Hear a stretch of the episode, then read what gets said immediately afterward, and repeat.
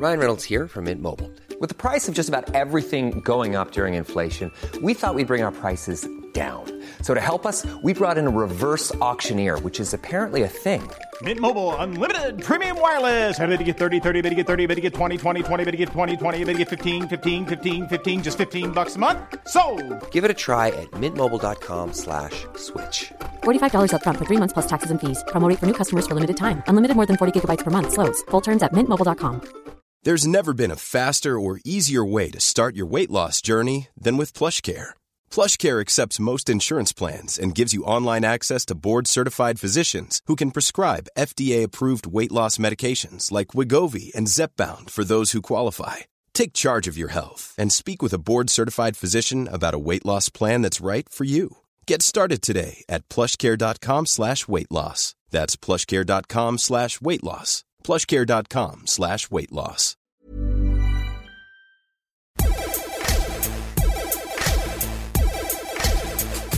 Good afternoon, good morning, good evening, wherever you are in the world. I am Russell Tovey, And I'm Robert Diamant. and this is Talk Art. Welcome to Talk Art. How are you today, Robert? Today, Russell, I am feeling like an ancient manuscript. Okay, elaborate. Yeah. Well, you know, like in fancy language. In fancy language, I'm Mm. feeling like a palimpsest, which is um which is actually a manuscript or a piece of writing which has had kind of older writing, maybe like hundreds of years ago, Mm. and then it's been erased perhaps, and then new writing has been placed on top, but you kind of have the echo of the earlier like effaced writing. And um, Who erased it? well, I don't know. It could have been you. I would expect because you are. Quite, I would never erase anything that's 400 years old. Trust me, and then write on rebellious. um, but today's guest's work, the reason I, I'm feeling this way is because Mm. today's guest's work has, over the past kind of few decades, uh, evolved into something a bit like a palimpsest in the sense of adding, taking away within their paintings. And the surface, I feel like, has become more and more and more important, and the kind of layers and history within the making. And often the works can take many years to be created and to come to fruition. And I was first familiar with the work when I was really young, when I was about 25. And um, back then he was making work that was kind of more like figurative in, in a way, not not like realist, but kind of uh, with figures and often like illuminated kind of figures. And there was this kind of luminous, um, incredible use of light and uh, t- and still texture actually, which is what where the works have kind of gone to. But um, I also feel like he's been a kind of constant through my journey in the art world, and I know that he's inspired so many young artists Oh, yeah. who who are now not so young. Actually, they're probably like more like mid career artists. But um, I know that he, he he's been both a kind of educator, an ally, a friend to so many painters, particularly at a time when painting wasn't as popular. It- It kind of fell out of favor at one point in a way, and I think he's always been a real champion for painting and has encouraged so many people. Like literally, I could name about thirty artists that will quote his name to me over the years. And um, he's someone that we've both wanted to have on the show for years, and I'm glad we finally made it. Um, and we're doing this show now. So we would like to welcome to Talk Art Tim Tim Stoner. Stoner. Hi, Tim. Hello, that was that was an amazing intro. Um, Bit long-winded. How can I follow up that? I mean, you know, it's um, you you kind of said it all there. I, I'm, I'm I'm kind of knocked out. Should we just go to our final questions then? yeah. Anyway, people, thanks for listening. Thank you. Yeah, our highest favourite colour. Bye. The thing is, um, Tim, it's true because I feel like you've inspired so many people, and I don't really know if that's like acknowledged or not at the moment. But I, I I'm really conscious of it. There's so many painters that will, will like even recently we interviewed Pam Evelyn, and Pam was talking about you, and I've worked in the past with David Brian Smith, and David always spoke about you, and I could just keep going. Like there's so many people that that love your work, and I feel like you've been a real champion and um, kind of propelled people forwards in their painting. How do you feel about that statement? Wow. I mean, first of all, I'm really flattered because, um, you know, to, to hear my name's mentioned in a nice way. Um, look, I, I, I, I really think that the whole, the whole life that you have being an artist, you know, and teaching and this sort of weird generational thing, you know, that you're one minute you're young and everyone's in front of you, and then you're kind of middle aged, and there's loads of people behind you. But you're part of this conversation that actually you realise isn't just about the living. you know, you can have a conversation with Giotto, and he's been dead for 700 years. Yeah. Um, and I think that the legacy. I mean, I I really enjoyed teaching when I did it. I don't I don't teach anymore, but I think um, having studied in Europe as well and seen the difference in what it means to be in that conversation and how that conversation works and the the way that the hierarchies are a little bit different. I think I think that's sort of really interesting. And I mean, actually, I talk to a lot of younger painters at the moment, and I think that's for two reasons. One, because I think there's a lot of very good painting going on, actually, particularly in London. It's kind of like wow. Mm. And then also because, like, you want to stay in the loop. You know, I don't just want to be some I don't play golf, right? You know, I'm not that kind of guy. I'm, I'm kind of interested in like what's going on out there and whether it's people who are still at college or people who have just left. I think it's it's good to, or painters that, I mean, I was talking to Basil Beattie the other evening and, you know, he's 88 and, you know, that uh, massive respect for that guy. And I think that you know, it's like painting. You're you're just so lucky to be alive in the moment and and be able to have those conversations and make a painting. Why do you think there is uh, a lot of good painting going on right now?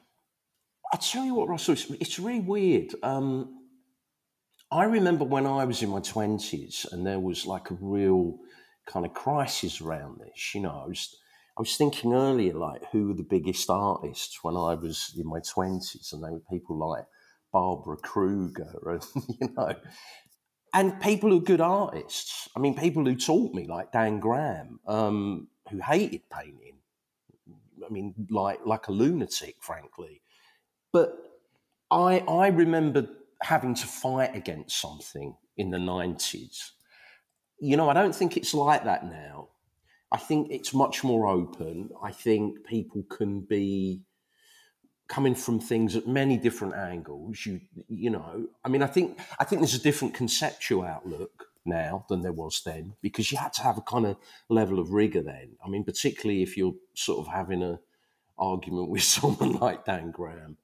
Um, but for me, I you know, as you know, I, I decided to go and study in the Netherlands. Um, when I was in my sort of mid late twenties because I wasn't a YBA artist.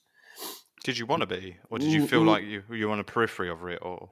No, I, I, just, I just, it just wasn't me. I mean, I, I, I think there was some really good artists in the YBA thing, you know, and, and there were people who were kind of dragged into it that I'd studied at the Royal College with, like Chris Ofili, and you know, Chris is a serious work. He's got the most insane work ethic I've ever come across, frankly. So I didn't, I didn't have anything against it in that way. I just wasn't wanting to make art in in that framework. And you know what was really funny was that when I went to the Netherlands, everyone only talked to me about YBA. I mean, I remember my my first tutorial with Luc Tuymans, and he just wouldn't shut up about it. And I just kind of thought, look, piss off. I came here to get away from that. And, and I you, suppose you, you were a bit younger than that as well, weren't you? Because if you think of like, Well, I feel no, like, not w- weren't you like 1970 were you born? Yeah, but I mean, like Darren Almond's younger than me, and Oh, um, there's one or two others, and I mean, I suppose the the, the, the clues in the name. now I'm an OBA, but um, But wasn't I- Luc Tuymans a fan of it, or was he talking about it in a negative way? Oh, n- uh, ooh, I don't want to speak for Luc. That's dangerous. Um, But but amazing that it was part of the conversation that people were so aware of it as a movement Well, that it Emma was up for Dexter came over and did a talk at the Rijksakademie, and I was just looked at her like, "Oh, please don't do this." Who who who was Emma it? Dexter, Emma Dexter. who was Oh, yeah. the curator at the ICA, and Luc was sort of heckling quite a lot. um, and it all kind of got a bit out of control, like most things at the Rijksakademie did. um, no, I, I sort of felt like there's this Rene Daniels painting called Mr. Noordzee, Mr. North Sea. And I sort of felt like that. I wasn't really Dutch and I wasn't really kind of English at that point. And when I came back here, everyone said my paintings looked really Dutch, and everyone in Holland thought my paintings looked really English. But but they didn't realise at the time that was only part of my plan, which was that I wanted to live in the three places where, you know, painting kind of came from, and that included Spain and Italy. So I was only kind of halfway there at that point. Wow. When did you make that? What age did you make that decision to know that that was geographically how you were going to position yourself? Oh, that's a, that's a question for the psychologist well, chair. Well, I mean, it's, it? it's, quite it's quite a, an, an, incredible insight to have at an early age that you're like, I want to straddle these yeah. three locations. I don't think we've ever talked to anyone who's ever thought about that from such a young age. Well, I, I look as you know, Russell. I, I grew up in Leytonstone and. Mm-hmm. Essex it, boy, yeah. Well, I know, I know, I was born in London Essex borders, and, but yeah, yeah, yeah, But no, no, no, I am an Essex boy. good, good. We've had this conversation before. Yeah. I I remembered, uh, you know, art schools used to be full of the weird kids that didn't fit in, right? Mm. Now they're full of the rich kids. But what I loved in the old days was whether the person was from Grimsby or Eton, you know, they were always the weird kid. and and art schools were a place where all the weirdos met each other.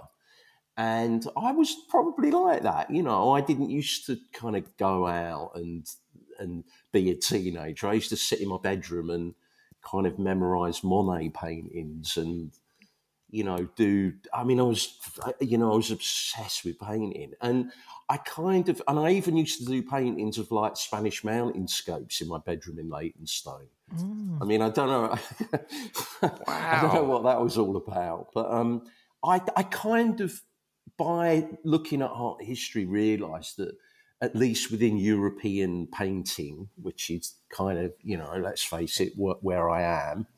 And I, I love American painting and I love art now that's made all over the world. But at that time, because I was looking so specifically, you know, painting from, I don't know, like the Middle Ages up until the 19th century, you couldn't avoid Rome, Amsterdam, and Madrid. Where and was I you thought, getting the information from? Was it books from the library? I mean, this is like the 80s, is it? This is the early 80s. Yeah, this is this is yeah early mid early mid eighties. Yeah. Um, well, it's weird. I mean, I come from a sort of quite. My family aren't art people. Like my dad ran a union with, you know, Alan Johnson, and my mum ran a women's refuge, and my sister Lucy, she she's just got back from Syria. She's like been an aid worker out there. Oh my god! And so like I'm the I'm le petit bourgeoisie. You know, I'm like the, you know, I'm like the, like, oh, here he comes. I could argue that one on your behalf, though, because I feel like you're you're um you're feeding our like need for cultural kind of uh, input. So it's still just as valid, I think. As, uh, it's like still humanitarian, just in a different way, because you're you're yeah. keeping our souls alive, which is just as important sometimes. I mean, I, I haven't got any kind of mad ideas about what art can do because when you have a family like that and you know the the topics are strikes woman beaters and death mm. it's like right i know that making this painting isn't going to change that and i mean look you know guernica is a brilliant painting it's my favorite painting of the 20th century but let's face it if the aim of Guernica was to stop war, it failed. It didn't work. Yeah. No, but that doesn't mean any. That, that, that, doesn't. That's not a problem for Guernica. It's a problem for humanity. You know? yeah.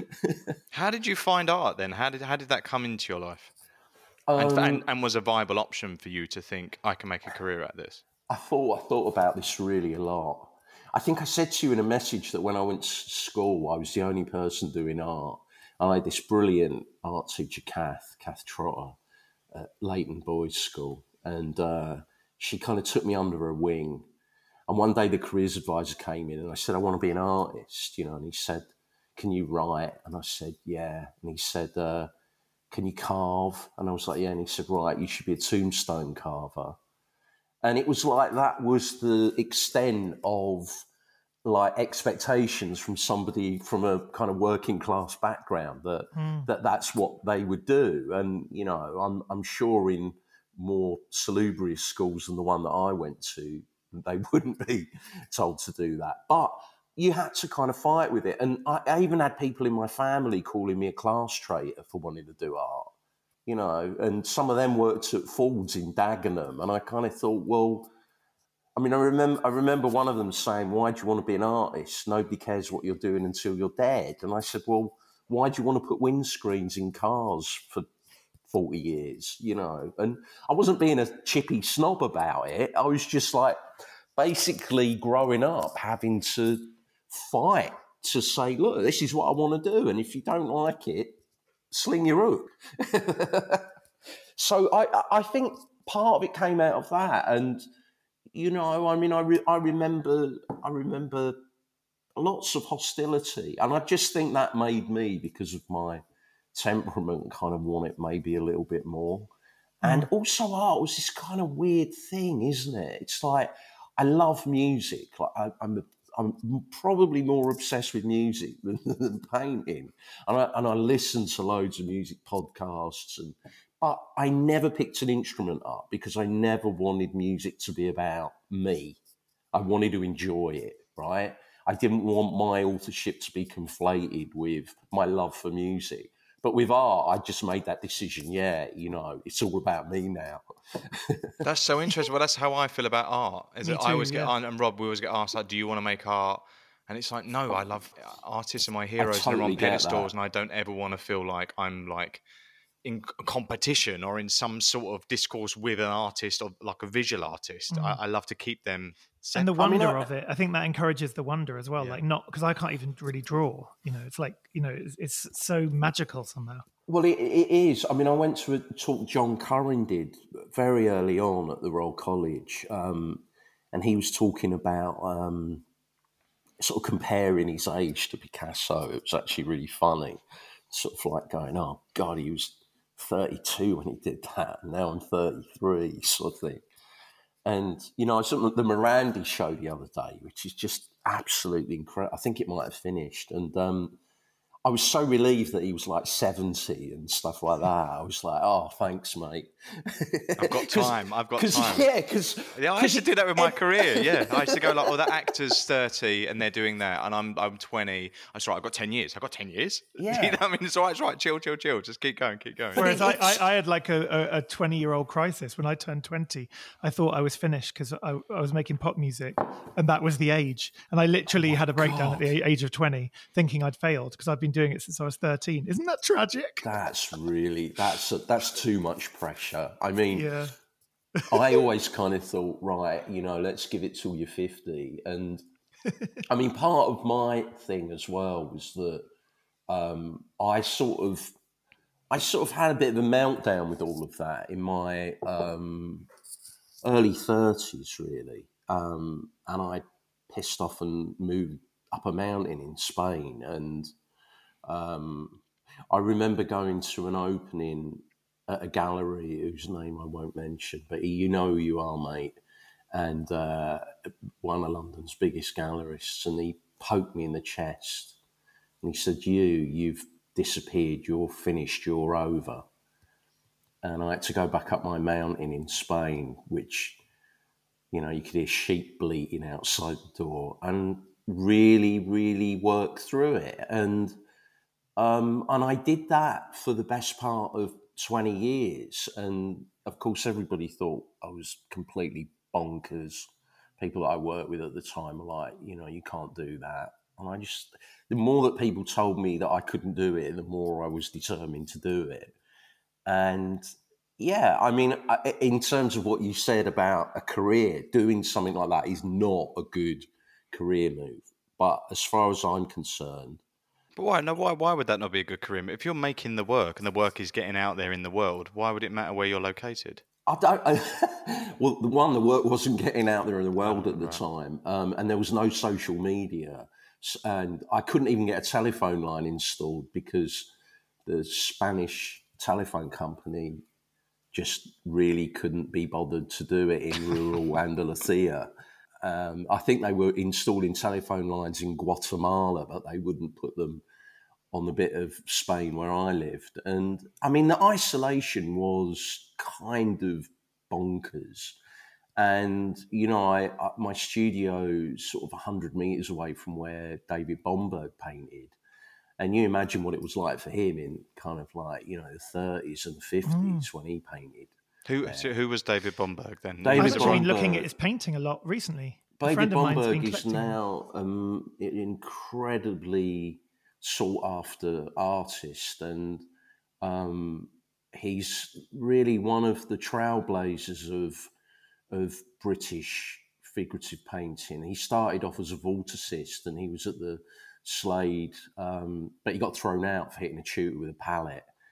And he was a, he was a street fighting Cockney. Um, he was one of the he was one of the I think they're called the Whitechapel Boys. Um, Mark Gertler, him, and I can't remember who the other one was, but they they used to fly, fight the black shirts. Um, they were Jewish and they used to knock around Brick Lane having sort of fist fights, and then he'd go to studio and paint. And he ended up in southern Spain, and um, I actually know people that that, that knew him. Um, one guy told me that he used to carry Bomberg's paintings on the back of his donkey for him. Wow. And people used to come out of their shops in Ronda and clap the donkeys as they went past. No way. yeah. that's that's what you call art transport.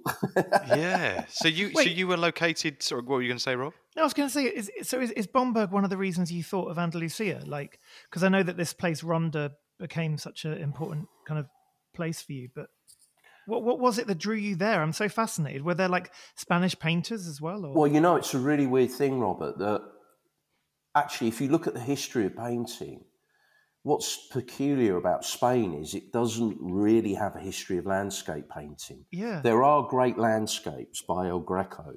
El Greco, of course, being the Greek, being a giddy like me, a foreigner. um, and Spanish landscape painting itself. I don't. I mean, I've seen some really good Miro's landscapes and some Picasso landscapes, but all the people that have been going there since the 18th century and doing paintings of the Sierra de Ronda and Andalusia, they're all like Scottish and English. And I think Leonora Carrington went down there, but she was sort of nearer Granada. Um, Bomberg, um, Miles Richmond, who's who's a brilliant painter. Um, there's, there's, and I've got friends there at the moment, um, and I, I, it's, it's just a really sort of amazing landscape. It's like you know where the Italian landscape is very rolling and pastoral, and Spanish landscape looks like it's just been smashed to bits. And hmm. it turns out that's the truth. When Africa hit the European continent, the bit of Spain where I live just kind of got the impact, and it's it's like kind of splintered rock. So it's a, it's a fascinating place to to live and to to see things, and the light is extraordinary. How, how long were you there then? Twenty? How long? Did you say twenty years? No. Well, I've been twenty years on and off, but wow. Yeah, there was that little thing that happened called Brexit. Brexit yeah, so, yeah. Uh... yeah, you're, you're an artist that's definitely been affected by Brexit. It, you know what, Russell? It's like, I mean, uh, everyone's got an opinion on it, and it's not for me to want to change anybody's mind. Uh, you know, everyone's welcome to their own opinion. But for me, it was like something got kind of stolen from me. Mm. You know, going from my bedroom in Leytonstone, painting Spanish mountains out of my imagination, then living in them. And one uh, one of the reasons Robert mentioned my earlier work was that I, when I first went there, I tried to continue with that work. And then one day I opened the door and there's this furnace of bright light where you it's just white and then gradually you start seeing the shapes of the mountains and everything and you hear the bird song and you and you think god if i could get 1% of that in a painting it would be really good. And why am I trying to do what I was doing in Bethnal Green in Ronda? Well, ironically, I'm in Bethnal Green now and I'm painting Ronda. So I don't know what that means, but um, how did you how did you stay focused? You, you were, it was quite a solitary practice you had. How did you? What was your routine? How did, did you have like a nine to five? What were your rules you set for yourself to kind of keep that focus? If you're feeling cut off from everyone and people at home are saying you're missing from the art world, how do you and did you maintain your practice? Uh, that's a brilliant question because you know I think most painters that will be listening to this podcast will um, realize and know that painting is like a sort of weird prison sentence anyway, and that you know it's one of the most individualistic and most is isolatory, yes, uh, um, endeavors that there is in the world. And um, I never have been a nine to five person. I think if you can have all the talent in the world, but if you can't stand your own company, you can't be an artist. And I, you know, me being me, I just sort of really wanted to test it. Um, and you know what? I destroyed most of the work that I, some paintings I wish I had destroyed, lots and lots of paintings. I mean, I, I, I then worked in the studio in Marbella for about four or five years down on the coast, and I used to walk along the beach to get to it, and it was like ridiculously nice. Um, so that that kind of made it a little bit easier. Um, but all of that work ended up being destroyed. I I wasn't painting to make art objects. I wasn't painting to satisfy a desire for having a painting on the wall. I was trying to satisfy playing out all of the potential applications and possibilities of both how I was experiencing and seeing the world, but also how I was imagining it. And, you know, most of the time you miss the target. And the worst thing actually is that sometimes you hit it and you don't see it. And one of the things that was really good in the end was that I was painting in here in Bethnal Green, and then I'd leave painting to go to Spain for like six months or a year. And when I came back, I realised that everything that was in the studio was finished. Whereas if I'd have just stayed here, I'd have just carried on painting over it. So there was this weird weird synchronicity that came out of this. It's quite a conceptual practice you had for a while then, where it was the doing, it wasn't the end product, the process. I, I you know, it's funny because I sort of one of the things I know, I mean, as I say, I don't teach now, but one of the things that I notice, particularly around conversations in painting schools, is there isn't a lot of conversation about conceptual art. Now, I'm not a conceptual artist and I don't have any ambition to be a conceptual artist, but having been taught by people, you know, who, you know, people who used to come into the Rijksakademie, you know, I mean, the kind of names were ridiculous Pistoletto, Joan Jonas, Dan Graham. Um, Luc was quite good with all of that, but he never talks about that to painting students. But what was imbued in you from being in that kind of environment was this idea that even if you didn't want to make art like that, you had to have some kind of concept of the conceptual. Which I did. And I, I mean, I had so many rows with Dan Graham. It was kind of, it was kind of comedic. He'd, he'd kind of yell at me that painting was just camouflage and I mean, for me, that was like the most mind blowing comment that I ever heard. And it came from somebody who, like, in every atom of their body hated painting. But it made me go and look at kind of dazzle art, which is like um, ship design, camouflage, and you know, and there's all this sort of amazing. You think, yeah, you're painting is camouflage. Although when I said to him that his glass sculptures look like corporate foyers, he blew up. Um. oh how did you How did you get in there? What was the process of coming from Leytonstone and going to art school in Amsterdam at the, one of the best art schools in the globe? Yeah, I mean, I suppose it was because when I was at the Royal College, I did two things. One was um, sort of transfer, and I went to Lisbon and I studied at the Arco Art Academy there for a little bit. And that was quite funny because A.R. Penck was running the painting class and he threw me out of it, which I don't know, I never knew why. Um, and then I went to Berlin on an Erasmus and I walked into the class of Hödicke and Koberling and I just thought, really like your paintings, but like every student in here is like making your work. So I was with a friend and we just got on a train and went to Dresden and, not, and didn't stop traveling. so I so so I so I'd already kind of done that. And when I left the Royal College, I'd kind of gone round Europe and gone to all the museums and done really what I wish I'd have done before I went to the Royal College. And then a few people that I knew applied to the Rijksakademie, and I thought I'm going to give it a go. And there's another program there called the Ateliers program, and I thought, well, I'll give them both a shot. And I got an interview at the Rijksakademie, and I was actually living in southern Spain at the time. But it sounds mad now.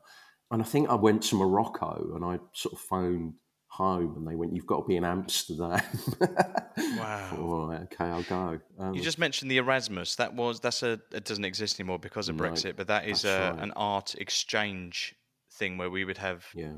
uh, students here, and then you would be able to travel, and it was a grant, wasn't it? That yeah, yeah, no. Well, it was a really, really important part of what being within the EU meant. Really, mm. um, you know, it what it isn't just all about trade as an exchange. It's about the exchange of ideas, and mm. you know, when you think, you know, all the way back to the 16th century, you know, like Thomas More was having conversations with Erasmus.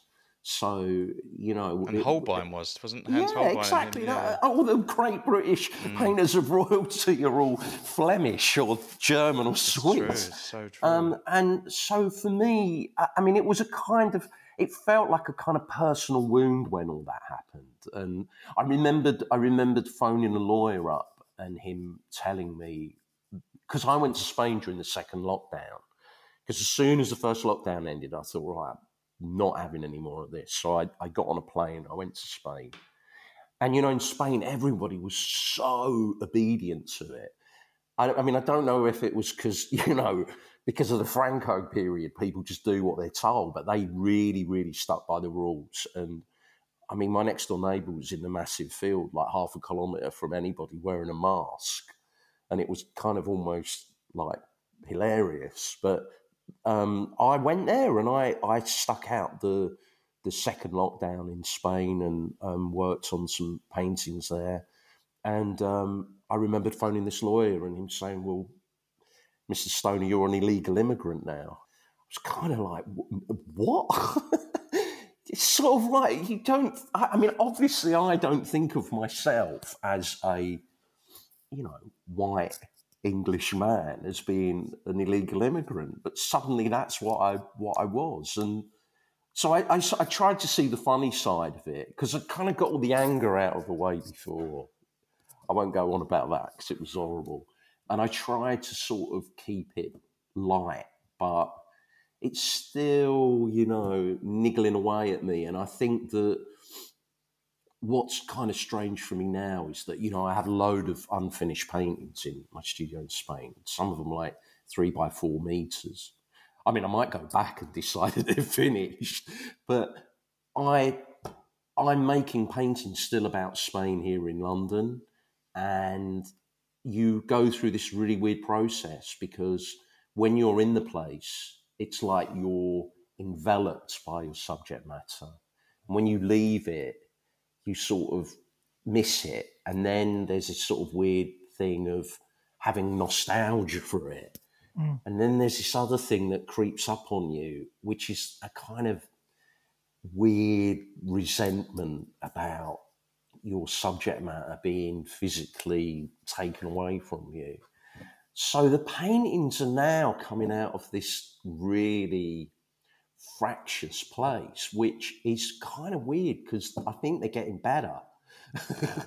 so I don't know whether Brexit was a good thing. A good thing or not. So you're working There's from tension in it, yeah. Uh, memory, imagination, but are you also working from uh, paintings you've made while you were there and you're overworking them, or photographs? What what's what are the sources for your for your sub for your images? It's really complicated, Russell. I mean, um, I I've been thinking about when I was a teenager making paintings and what I wanted to do then.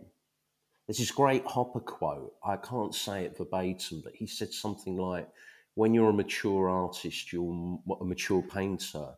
You're more like the artist you were as a teenager than the one that was corrupted by art school." And I realised that there was this sort of process of catharsis that you know, luckily when I left the Royal College, I did things like I, I did a community arts project, voluntary work in a housing estate in Walthamstow, doing a mosaic, um, and I, I, sort of I cut the link. Um, and I think when I went to Spain, I really severed it.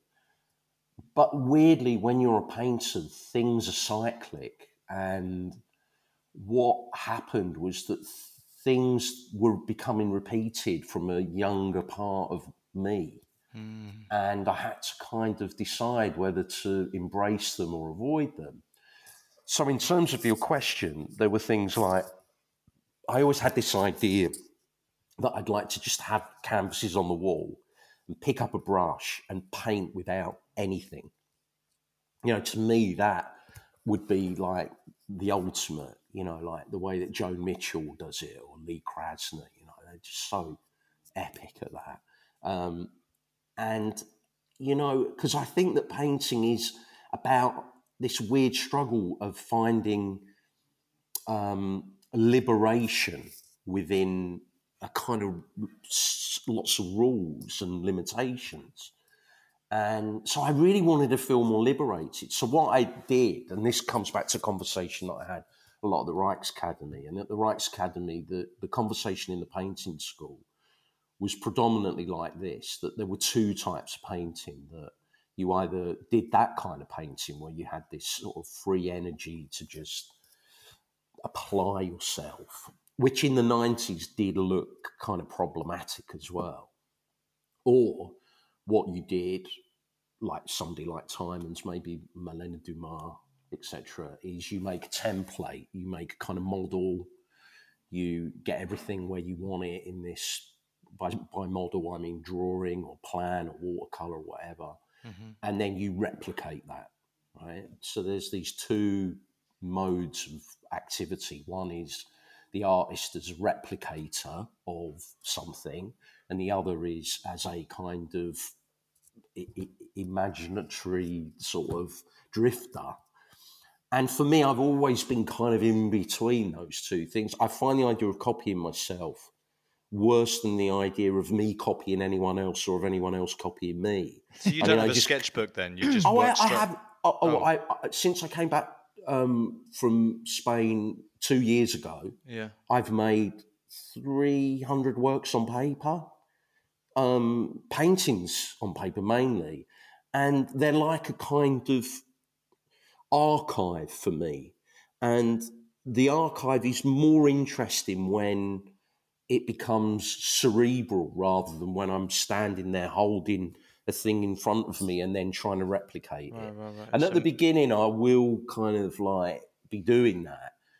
But when you leave something and then go back to it, and then that happens several times, and then you're painting without that thing and your familiarity with it, is much more kind of psychological, mm. then I think the painting opens up in a completely different way.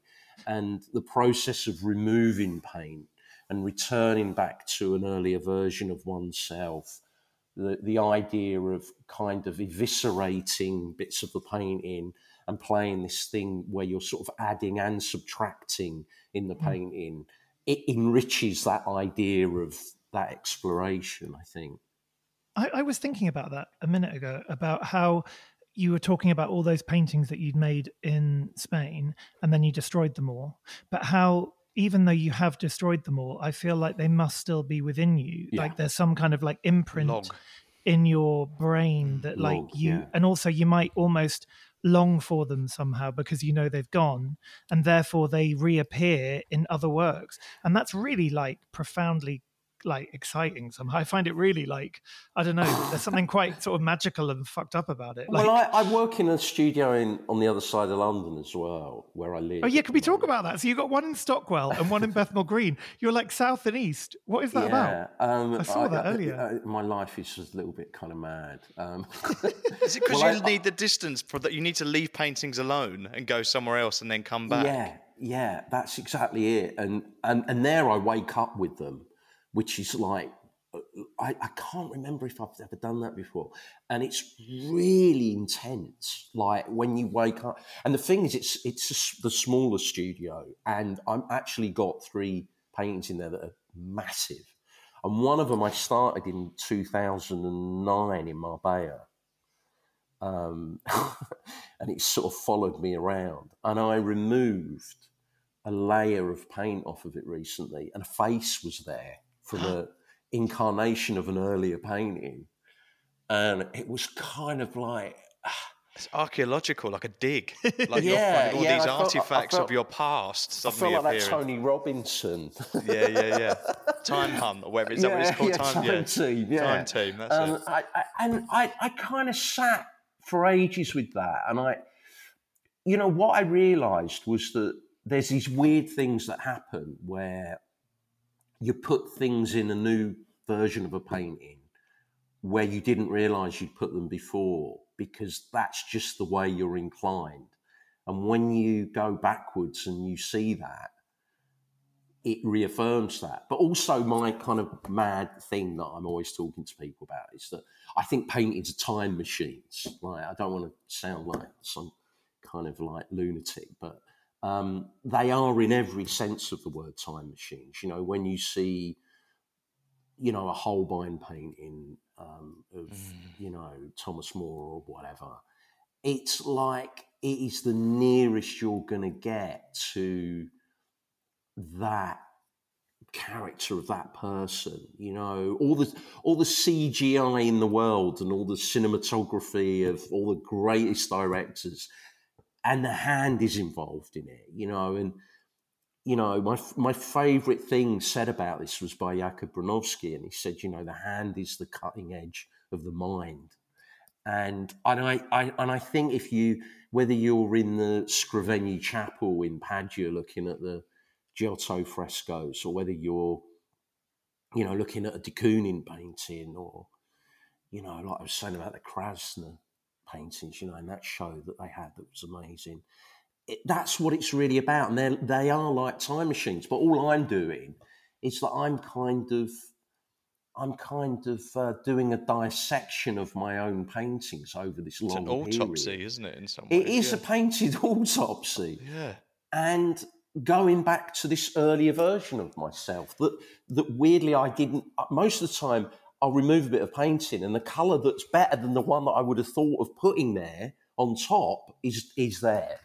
And it's like playing this weird game with accident and chance, but an accident and a chance that you created for yourself on the other side of Europe 10 years earlier. So, how, how do you know to let them go then? When you're working on some of these things for as long as like 12 years, how do you know when it's ready to release from the studio?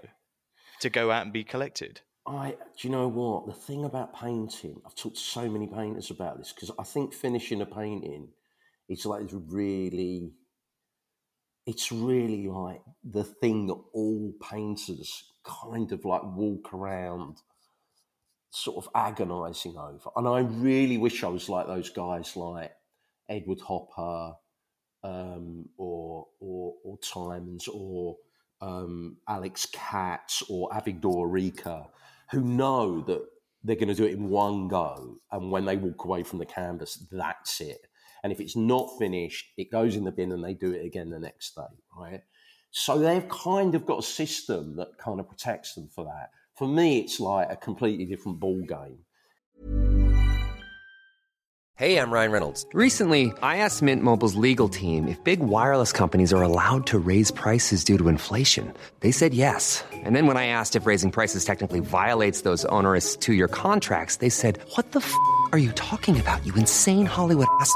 So to recap, we're cutting the price of Mint Unlimited from $30 a month to just $15 a month. Give it a try at mintmobile.com slash switch. $45 up front for three months plus taxes and fees. Promo for new customers for limited time. Unlimited more than 40 gigabytes per month. Slows. Full terms at mintmobile.com. Planning for your next trip? Elevate your travel style with Quince. Quince has all the jet-setting essentials you'll want for your next getaway. Like European linen, premium luggage options, buttery soft Italian leather bags, and so much more. And is all priced at 50 to 80% less than similar brands. Plus, Quince only works with factories that use safe and ethical manufacturing practices. Pack your bags with high-quality essentials you'll be wearing for vacations to come with Quince. Go to quince.com/pack for free shipping and 365-day returns. Um, so I,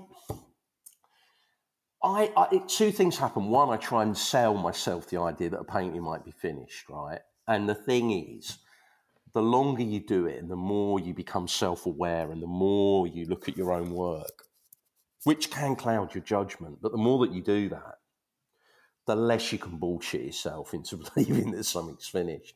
And I always start off with that Leonardo thing. Things aren't, um, things are never finished, they're just abandoned or things just left. You know, I think he said something like that. So I, I, I, try that one, and then the thing sits there and sits. And I there were two paintings in my other studio that I thought were finished, and I got them out the other day, and I just called myself a coward. And I thought, right, there's about another five years going. what's the long? What's the longest you've worked on a painting? I think there's probably it depends. I mean, like, there was one painting that I did that I started in 2007. I rolled it up in 2010. It went on the top of my storage shelf for 10 years. And when I took it down, I finished it. And it was the same painting, but finished, right? But there was like 10 years sort of settling down period where like my ego and my authorship had to be kind of like completely removed from this thing mm. for me to be able to see it with a level of clarity. Mm. Um, other times there are paintings that are always around you, always kind of making your life a pain in the ass. And there's paintings are so weird. I mean, there's some paintings that just literally paint themselves, and you think, right, now I've nailed it, and you haven't. Right, that will be like one in ten paintings. And then there'll be the main group of them that are a bit, well, it is difficult, end of. But you kind of, you kind of navigate it with all of the skill sets and things that you've got. But that won't finish the painting. What will finish the painting is usually something that you're not sure about. I mean, um, Lucian Freud used to say, you know, that he he he said you slave over a painting for months and years, and then you suddenly turn a corner and it's there. I always mm. thought that mm. was a really brilliant way of putting it. Um, but, but you feel that. This... But, you but you're saying you don't feel that. You have to. You have to bullshit yourself that you feel that, or you if do. I'm lucky, that does happen. But right. they all finish themselves in different ways. I mean, I, there's a story of Joshua Reynolds going to. Oh, I've never been a Joshua Reynolds fan, and when I heard this story, I just thought, you thug. He bought a Titian painting. And, no, it's um, Rubens. That was Rubens. Well, Wasn't I was, I was told it was Rubens, but somebody then recently said to me that it was that it was Reynolds. Oh, okay. And I carry always on, thought it was on. Rubens the buying the painting in, so in, Antwerp. Yeah, but um, somebody said recently to me that I, I, was wrong. So I hope you are right. Um, but yeah, the, the, the, painting was scraped back so that the artist could understand how Titian had manufactured the painting. And yeah, he um, bought it. He bought it and flayed it that's a right. Titian painting just to see yeah. the process of it, so he could see how it was made, which is just yeah. such a uh, what's the I mean, what's the word?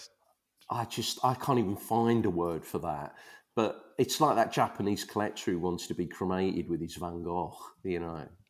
Um, what he wants to burn the painting with it. Yeah, they had to change the law in Japan so that he didn't do it. wow, I'd never heard of that. Yeah, that's mental. Yeah, yeah. He was like a billionaire, and people people get like that about paintings. You know, I mean, it's it's it's a kind of addiction, isn't it? It's an yes. addiction for you guys as much as it is for me, Ben, just in a different way. I'm just the supplier. you're the dealer. Yeah, you're, yeah, you're giving us our hit. There's an amazing essay on your website by Martin Herbert. It's incredibly beautiful, and mm. there is there is a section in it where he says that the artist has to make mistakes or change his mind in order to create something to dig into to generate a rich loam for his spade. And what we're talking about, the, these are a series of mistakes, I guess, good mistakes, and changing your mind. But that is the process that you've made for yourself. You could never do a painting in one sitting and let it go, could you? Um, I, do you know? Sometimes I try, and it's complicated because you know I am quite good at doing that kind of painting, I mean, you don't paint every day for 37 years and not have certain a box of tricks here and there. And you know i i my problem is that i probably got too many boxes with too many tricks. So i can do that kind of painting and i have actually kept paintings that i've made like that particularly when i was a student in the netherlands. Um, but it, there's something about it that never really satisfied me. And I think, you know, the people that do that, they do it for the right reasons and it's their territory.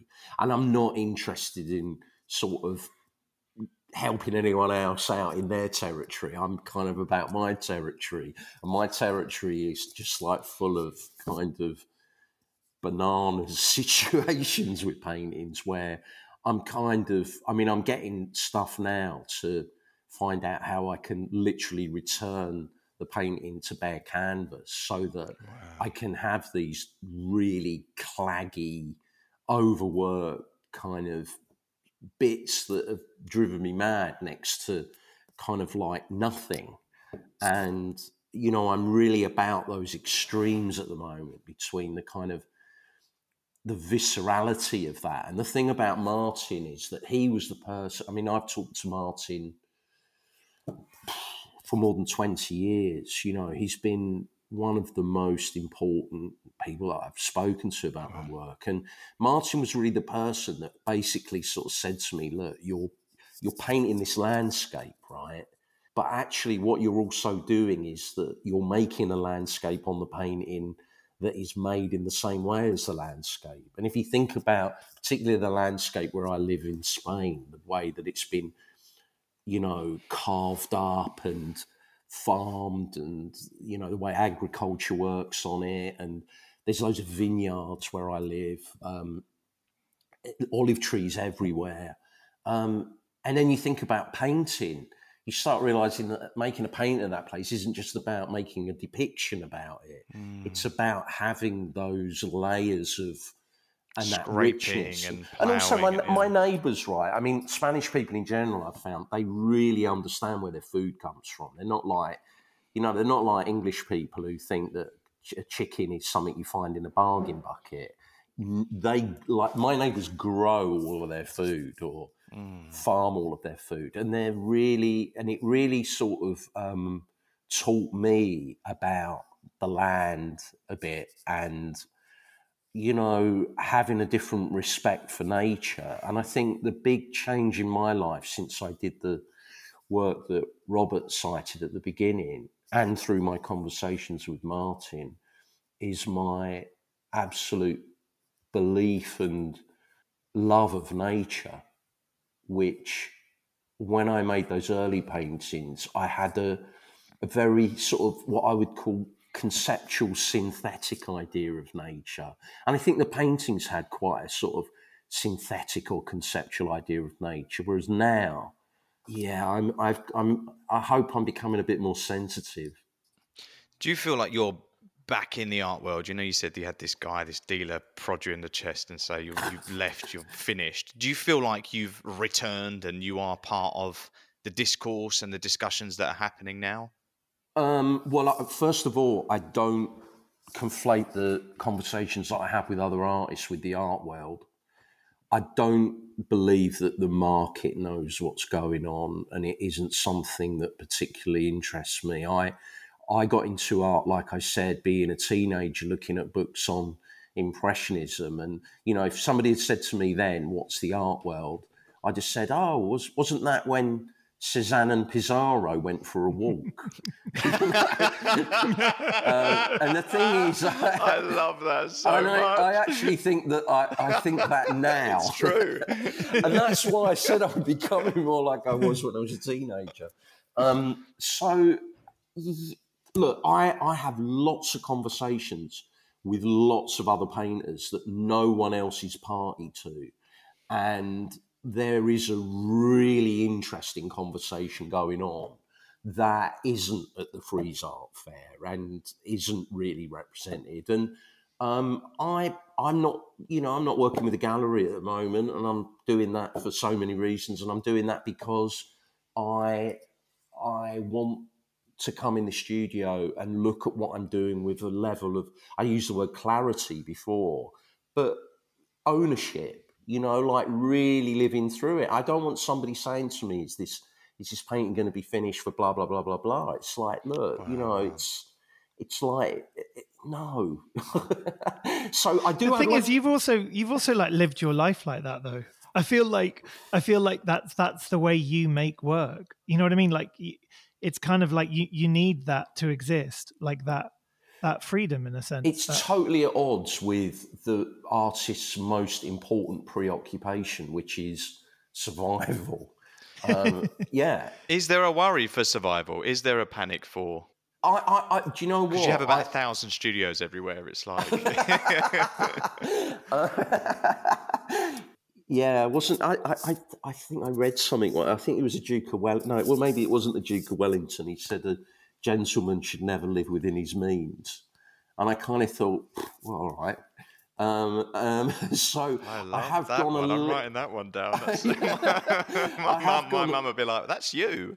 Okay. the thing is, though, Tim, like, I, I, I feel like when Russell says about survival, he's he was obviously talking about kind of like you know the fact the studio is expensive, all this mm. stuff, but on a monetary kind of level mm. in a way. But for you to survive, that's kind of my point. I feel like you have to make work and make art, and that's ever since you've been a teenage lad. Mm. You've like it's your way of existing in the world, isn't it? Like to paint, to think about painting, to talk about painting with other painters. It's kind of like that is your survival. So the other stuff's just peripheral in a sense. Oh, it, it is. But you know, like I said, you know, the the only, I think the only people who probably have the solitude that artists have got are either prisoners or or monks. you know, we've probably all got quite a lot in common. Um, yeah. I I the survival thing it's a complicated one because you know i i remember my younger self trying to play a game and do what was expected of me. And i knew pretty quickly that that wasn't where i wanted my life to go. And it meant that certain people who who had and I, who i respect had enabled me with helping me um, survive weren't eh, going to be appropriate because what I want from painting isn't. Look, we live in this world at the moment. I mean, I'll try and get the elephant out of the room. It's a bit like X Factor, right? And it's like, who's this season's kind of contestant? And that's fine, right? But you're not going to get Bob Dylan doing that. And you're not going to get anybody who's that interesting playing that game. And I, I've been, you know, when I won the ICA Futures in 2001, um, you know, there was a queue of people waiting for work and, you know, and it was a great moment. And I was, I was living in Rome, you know, I was going and looking at Caravaggio and I won loads of money. And I, I you know, I was probably awful. I probably thought I was the best thing since sliced bread. And then one day I woke up and I thought, I'm not because this thing's kind of drifted away from me and I need to kind of claim it back. And the process of doing that created a lot of problems. And though, I mean, I, I, remember going into the Royal College and talking to a student. The first thing they said in the morning was, How do I get a gallery?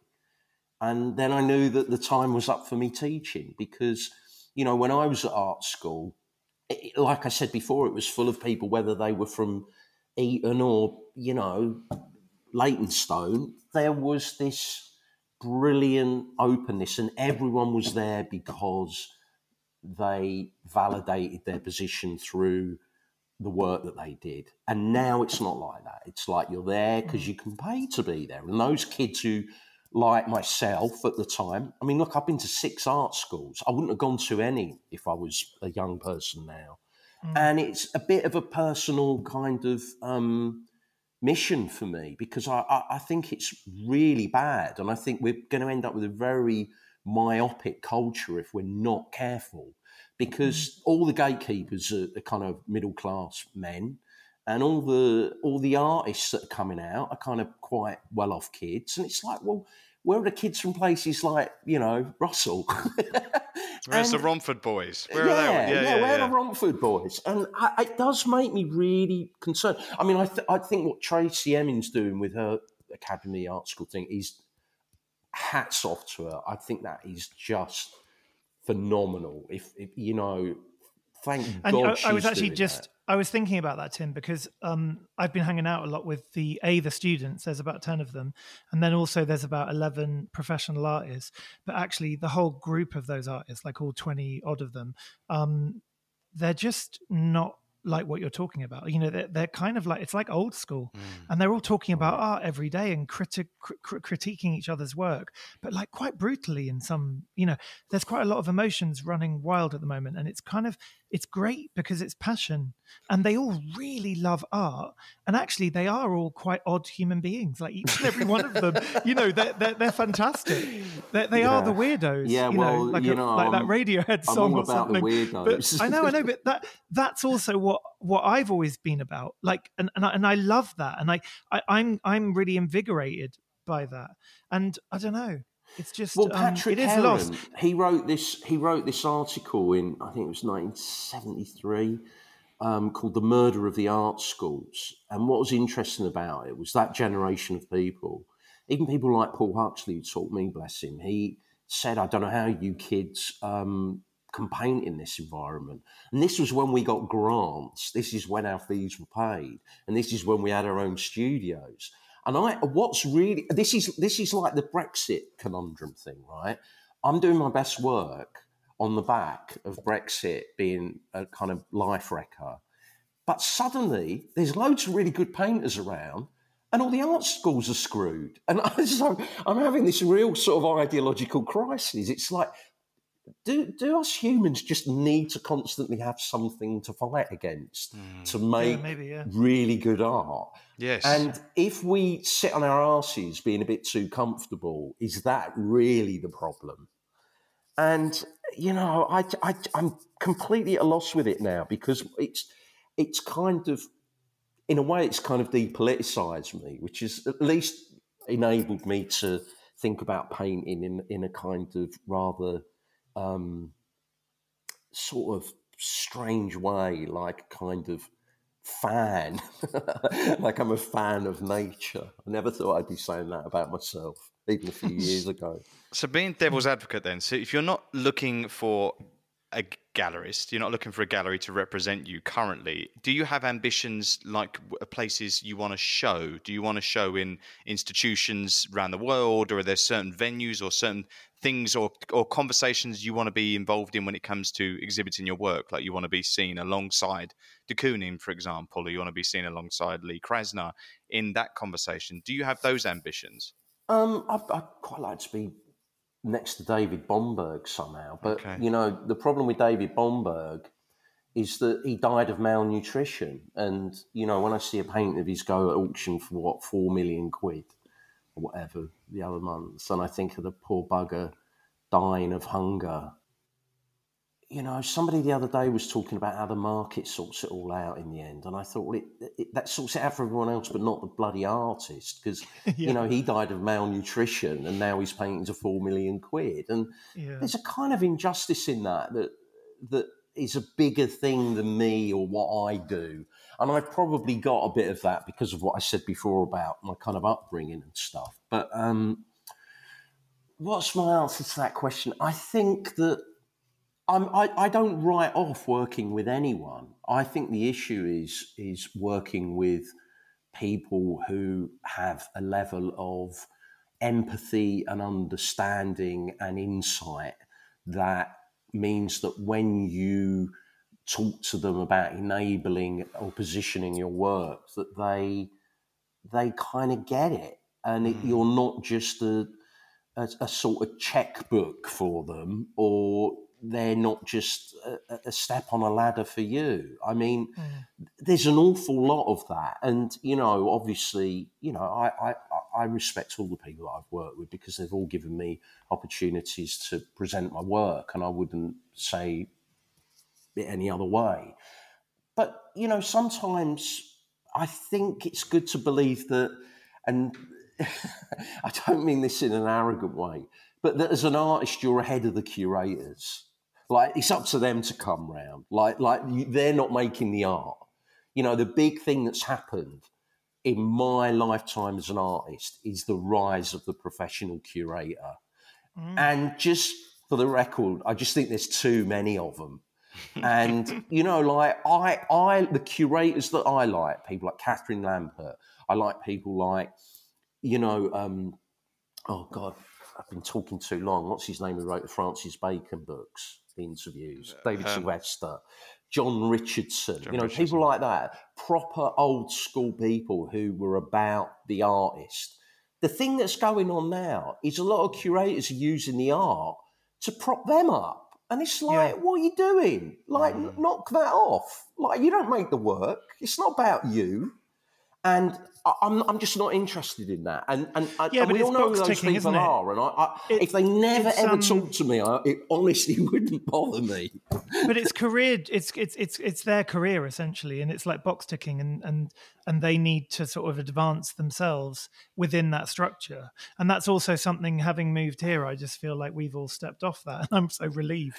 And actually, the Turner Contemporary here now has Clarrie Wallis, and Clarrie's one of the people that I feel actually does really listen to artists. Mm. Has been in most people's studios, really cares about the artist. And she's not, it's not really about her. I think she's, and she's bringing in younger curators that also really care about the art. And even talking with them recently, I'm really enjoying spending time with them because they're, they actually care about art. Yeah. You know what I mean? Yeah, it's yeah, like, yeah, yeah.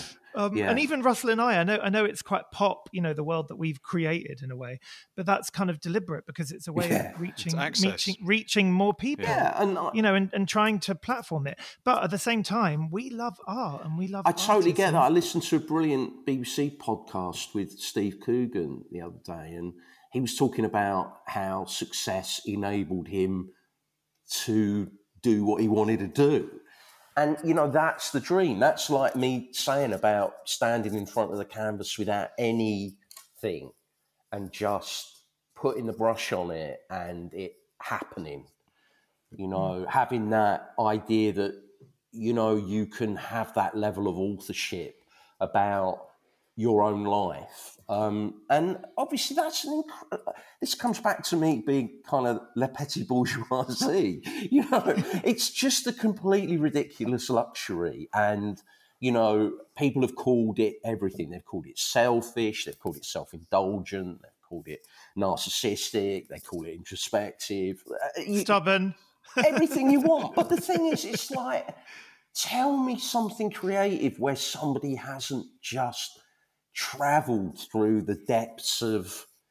I mean, I, hmm. I, I rewatched Raging Bull the other night, and I mean, Robert De Niro, he's he's a, he's an artist, you know, like what he did in that film wasn't just acting. And, and what I want to do in my painting, it's not just about paint.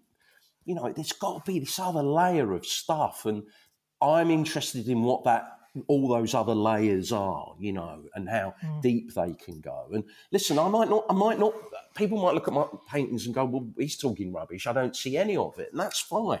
I mean, I'm not making them for anyone else. That's, that's the thing I want to be clear about. I'm only making them for me. And if other people don't get it, tough. but re- uh, have you have, have, you heard of that that book that's just come out by um, Christopher Neve called um, Immortal Thoughts. No. So he, I think he's a painter, and he, he's obviously written a number of books in the past about art, but there's this brand new book. It came out last week, and it's called um, "Late Style in the Time of Plague," and it's all about um, I think it's got like 19 artists that he talks about from like Gwen John to like Michelangelo, Cezanne, um, Bonnard, Morandi, Poussin. Wow. And it's all about their last work before they died. And he's wow. he's sort of analyzing all of their last oh, moments oh, wow. in their work. So maybe like the last five. Is the Van Gogh in there? That, that the crows in like, the field. That was the last one yeah, he did. I haven't read the whole thing yeah. yet. Yeah, maybe. There's a there's a famous actually, but... letter that um, well, I don't know if it's famous, but there's a letter that Cezanne wrote to his son two weeks before he died in 1906, and he said um, to his son, "I, I failed miserably. Um, I never did anything interesting with colour," and you know the reason I find that interesting, and the reason I'm going to check this book out is because another part of the conversation about painting is a conversation about skepticism, right? And we live in a world now where if you ask questions, if you're a skeptic, people go, "Well, that's a bit difficult," or "That that's that's not a good way to present yourself," or "That's that's not that's not slick packaging." And it's that world that Bill Hicks described when he said, um, if you want to fuck something up, stick a dollar sign next to it. And it's like, you know, the, the, the world has become Gucci-fied. You know what I mean? And mm. the thing about that letter that Cezanne wrote, even though probably all the people that own Cezanne's mint surrounding Gucci all the time, um, is that he, what he's saying is that he, he was doubting himself until two weeks before he died. died. Wow. And he was really the most I, I, think he changed art more than anybody, even more than Van Gogh. Actually, I think um, Cezanne really was the painter that took painting from the, the, the 18th century to the 20th, 20th century. He was the, and, and, and I always think what would have happened if Cezanne had lived 10 years longer, you know, because obviously sort of cubism started to happen around 1915, 14, and, you know, you had people like Kahnweiler showing Picasso's work, and you just kind of think, God, if only Cezanne had had that extra ten years, like Van Gogh. You know, I mean, we talked we talked we talked about survival. The big question. I mean, I lived in the Netherlands. He's he's Van Gogh. You know, I mean, he was completely unloved and unwanted. I, I was talking to someone the other day. This really reminds me of a conversation where it was about the the privilege of insecurity as an artist, and she was saying that she wow. hates what she does, and she's like a humongous star, and I won't say names, but she she has crippling self doubt and doesn't think she's good enough. But she was able to see it as a privilege that she felt that because it wow. made her work harder and it made her keep going. And I guess what you're saying about Cezanne makes me feel like if he he was unaware of what he was doing for art, what he was doing, what he was doing for art history in general. He was in insular with it and just pushing himself and and at odds with himself to prove to himself. And that's what made him a good artist. And that's what makes good artists. If you ever sit back and go, you know what, I've got this covered. I'm a great actor. I can do anything. I'm a great singer. I'm a great writer. Whatever I do, I, I could have a shit and it could sell for this. then you're fucked, aren't you? Whatever Unless level you are artist, Manzoni. right? And then you put it in a can, yeah. But whatever level, whatever level you're at, is like as long as you have, there is a privilege in still needing to prove to yourself that you're worth that. I think there's a good spin on that. Well, self worth is it's a very complicated thing again, mm. and I, I mean, I, whoever said that to you, I totally agree with. By mm-hmm. the way, and actually, this is what I mean about what's kind of going on at the moment, and why I feel more inclined towards the conversations now than I did say during YBA because this is not a YBA conversation. This is kind of what I'm getting at. And the thing about the identifying the, you know, doubt or, you know, kind of almost self-loathing is a valuable part of particularly painters' um, identity. Comes back to this thing again of what I was saying about whether you want to make paintings and instruct the painting or whether you want the painting to instruct you. And, you know, like it's the difference between delivering a painting or finding a painting. And if you're delivering a painting, you can you can have that kind of hardness. You know, you can go, yeah, I, you know, I, I don't have any self doubt. I need to contain that in order to make this kind of process in order to make the painting happen. But if you do the other sort of painting where you're trying to find it, then you know you've got to be bulletproof because mm. it's going to beat you up. And some people just can't deal with that. And I mean, I'm not sure if I can, but I still do it. But I think that that's the difference now. That I think that there are more painters who are adept at navigating these very complex um, concerns about how to find resolution through a kind of almost chaotic process than having one which is like straight. Streamline, yeah.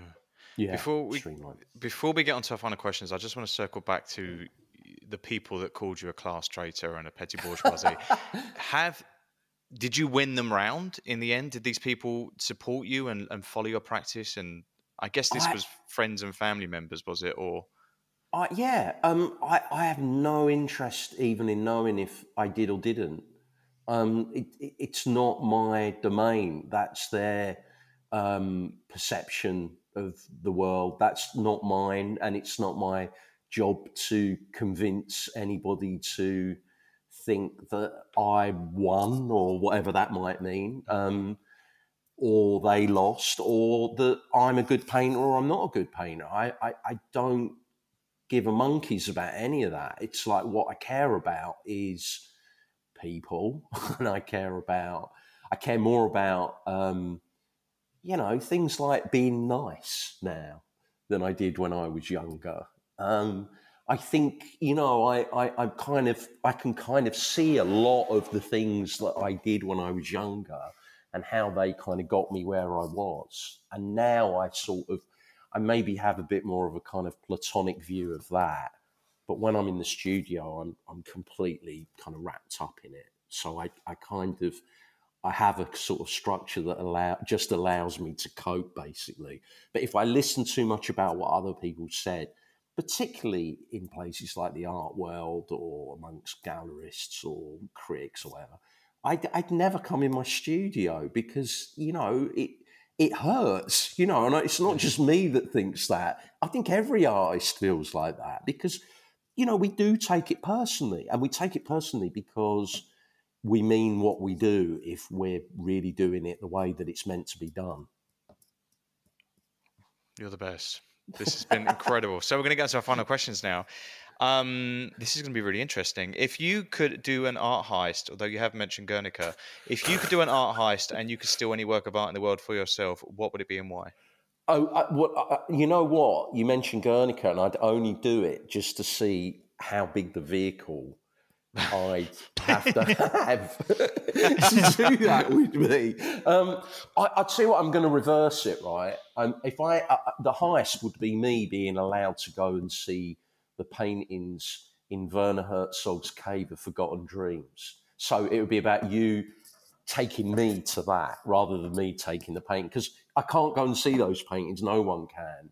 Explain and, what this all is. The the Cave of Forgotten Dreams is by Werner Herzog, who is like my favourite human in the world, and uh, I, I love that guy. and the film is about the paintings made in these caves in France that were only discovered recently. And the thing that's so amazing about them, apart from the fact that they're, I think, 45,000 years old and the best drawings that you ever see in life, um, is that we don't know whether we don't know who made them. We don't know even their kind of racial sort of dynamics. You know, even if they were part um, Neanderthal, we don't know if they were men or women. So they they kind of they kind of elevated above all of the conversations that we think art is about at the moment. And um, I just think that you know would be an amazing thing to see because um, you know art existed before society, and you could argue that society was born out of art because before those paintings were made in caves and people were nomadic, um, we didn't have a system where some people worked so that other people could paint. And it was people painting and stopping becoming nomadic and then agrarian culture developing that means we're here today. So th- th- those things are the most important pieces of art. And I wouldn't take them out of the caves because I couldn't, but I'd like to take myself there. I haven't really can, why answered can your no question. one? No, no, I love that answer. Why, and why can no one ever visit there? Is it all just sealed off? because human breath ruins the moisture um, amount or, or, or absorbency of pigments on the walls and soda lights. I mean, there, there's a there's a cave near me in southern Spain called La Cueva de la Pileta, which has got a painting of a fish that's twenty five thousand years old, and I go there occasionally and have a little look at this. breathe on it. He's desperate to erase it. yeah, it's your practice. You're like erase it, You're erase the it. Oh, we eraser. just start again. See what's underneath the fish. There's a- What's there's a- underneath the fish, guys? Well, uh, what's underneath the fish is another cavern with a painting of a pregnant horse, but you're not allowed to go and see the pregnant horse because of that. And I want to see the pregnant horse. So the film crew went in with old. Werner Herzog and just Yeah. documented everything, and then they sealed it up Well, they again, allow didn't they allow people in there for like two weeks a year. Yeah, you could. You, I think. you, you To document go, it and then you can go. go if you're really, really lucky. And but the f- I think the film is online. I think you can even watch it online. yeah, no, it the on, film's available, like, and I think he made it in.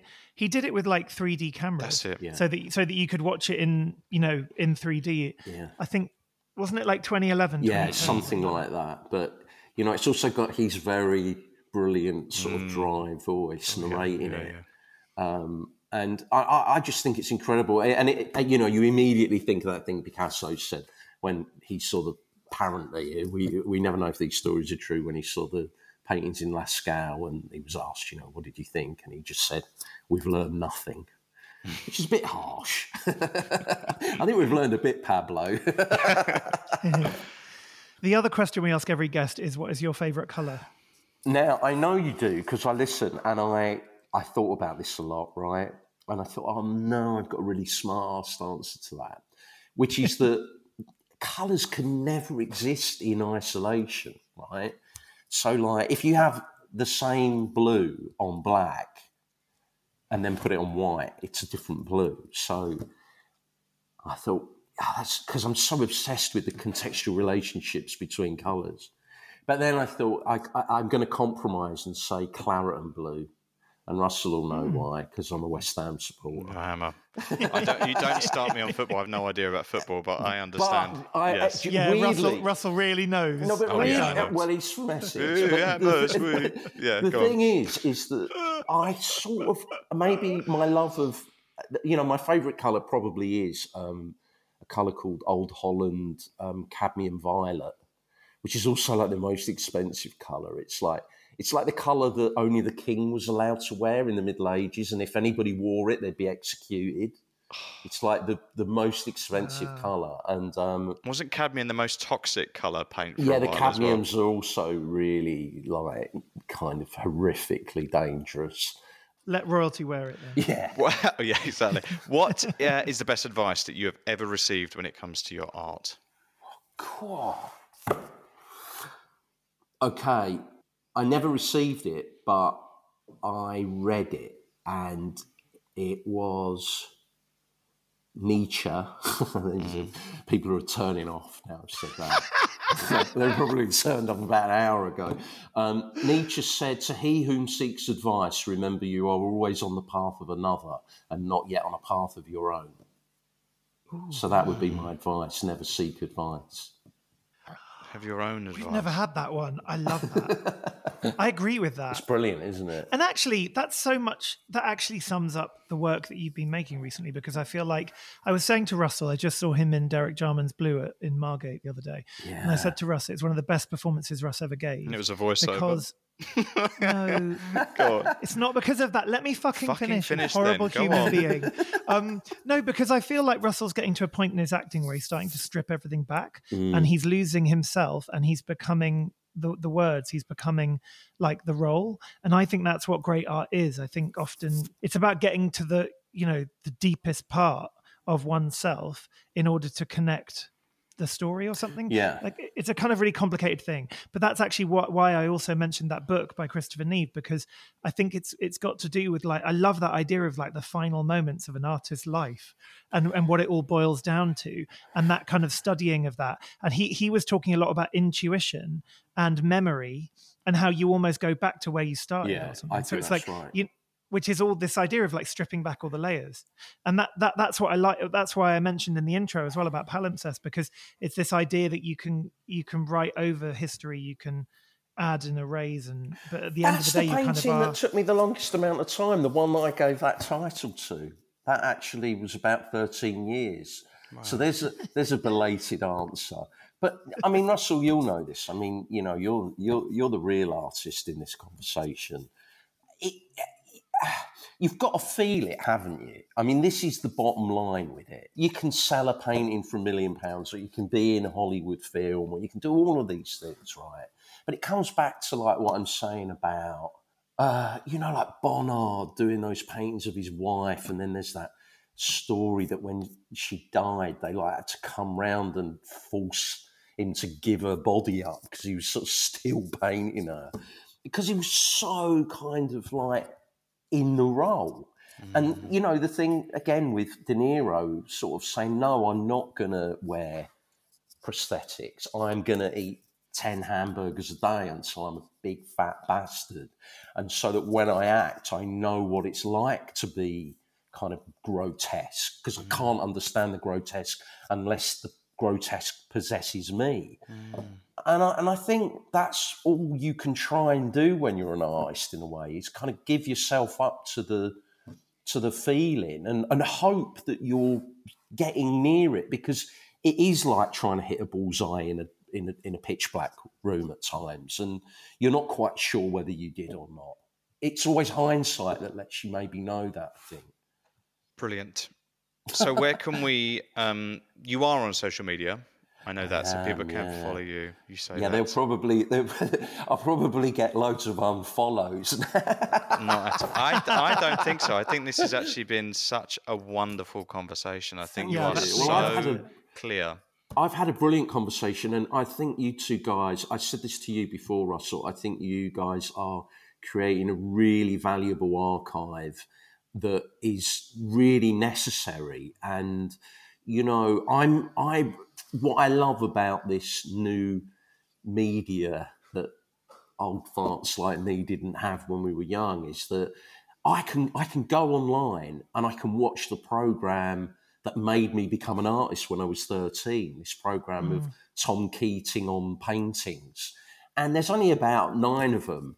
And if I ever kind of lose interest in painting, I go and I Google Tom Keating on painting and I watch that lovely old bugger do a copy of a Monet because he was brilliant. Um, was a brilliant forger, and it's there. It's online, and you're you're adding to that in another way. This rich pool of stuff that means that you know, even though education has spoiled the potential for so many working class kids because of the way that it's been structured, that there is this other thing that people can go to and they can they can learn an enormous amount. And I'm very grateful that you've asked me to contribute towards that. And I hope my contribution has some sort of value.